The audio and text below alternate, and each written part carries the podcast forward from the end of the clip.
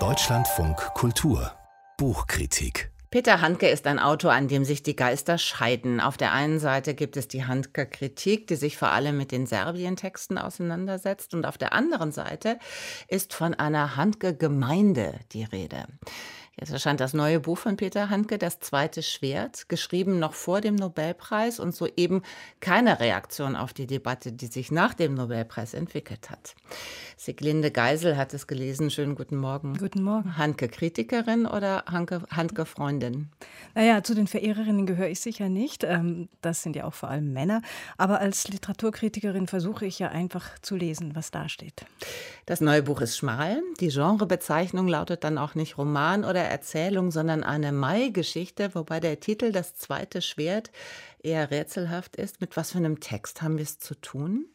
Ja, wir haben hier wieder einen Ich-Erzähler, der wie so viele Ich-Erzähler bei Handke sehr viele Eigenschaften mit seinem Autor teilt.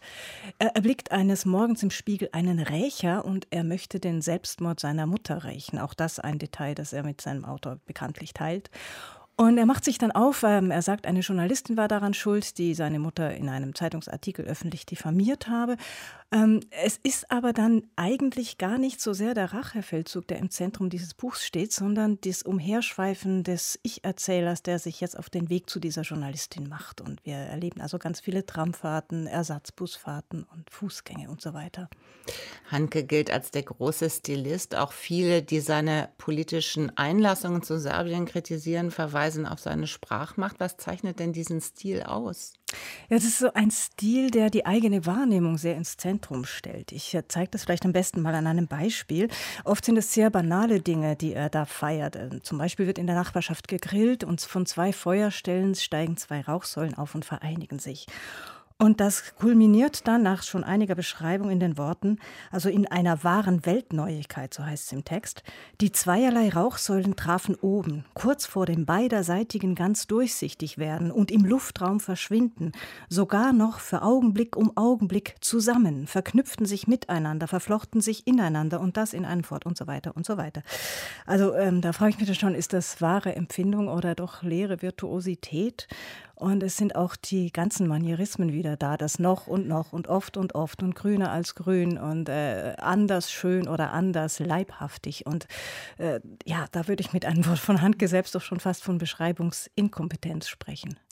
In der Auseinandersetzung um die Serbien-Texte geht es ja nicht nur um Politik, sondern es wird auch die These vertreten, Hankes Sündenfall sei auf dem Feld der Literatur geschehen. Lässt sich das anhand des neuen Buchs in irgendeiner Form belegen?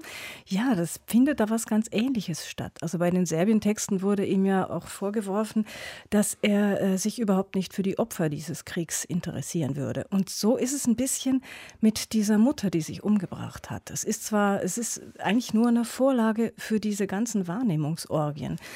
Und ähm, mich hat schon das sehr befremdet, dass er das jetzt, also um das Leid dieser Mutter von ihrer Not, ähm, erfährt man eigentlich nichts. Es geht nur um diese Journalistin und wir wissen ja, was Handke von Journalisten überhaupt hält. Ähm, und äh, das hat mich doch sehr befremdet, dass er also diese Ignoranz gegenüber dem vorgeblichen Thema auch bei einem, ja, bei einem Faktum ähm, ausübt, die, das aus seinem eigenen Leben stammt. Das ist ein ziemlich vernichtendes Urteil für einen Nobelpreisträger, einen Literaturnobelpreisträger. Gibt es denn irgendetwas im neuen Buch, was Sie überzeugt?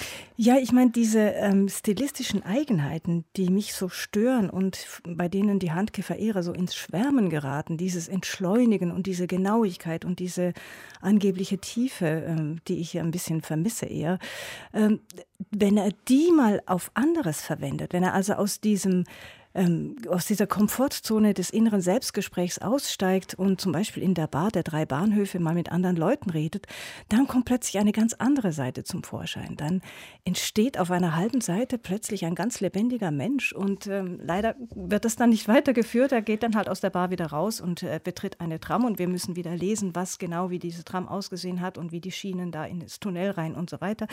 Also das ähm, hat mich dann doch ja, davon hätte ich sehr gerne sehr viel mehr gehabt.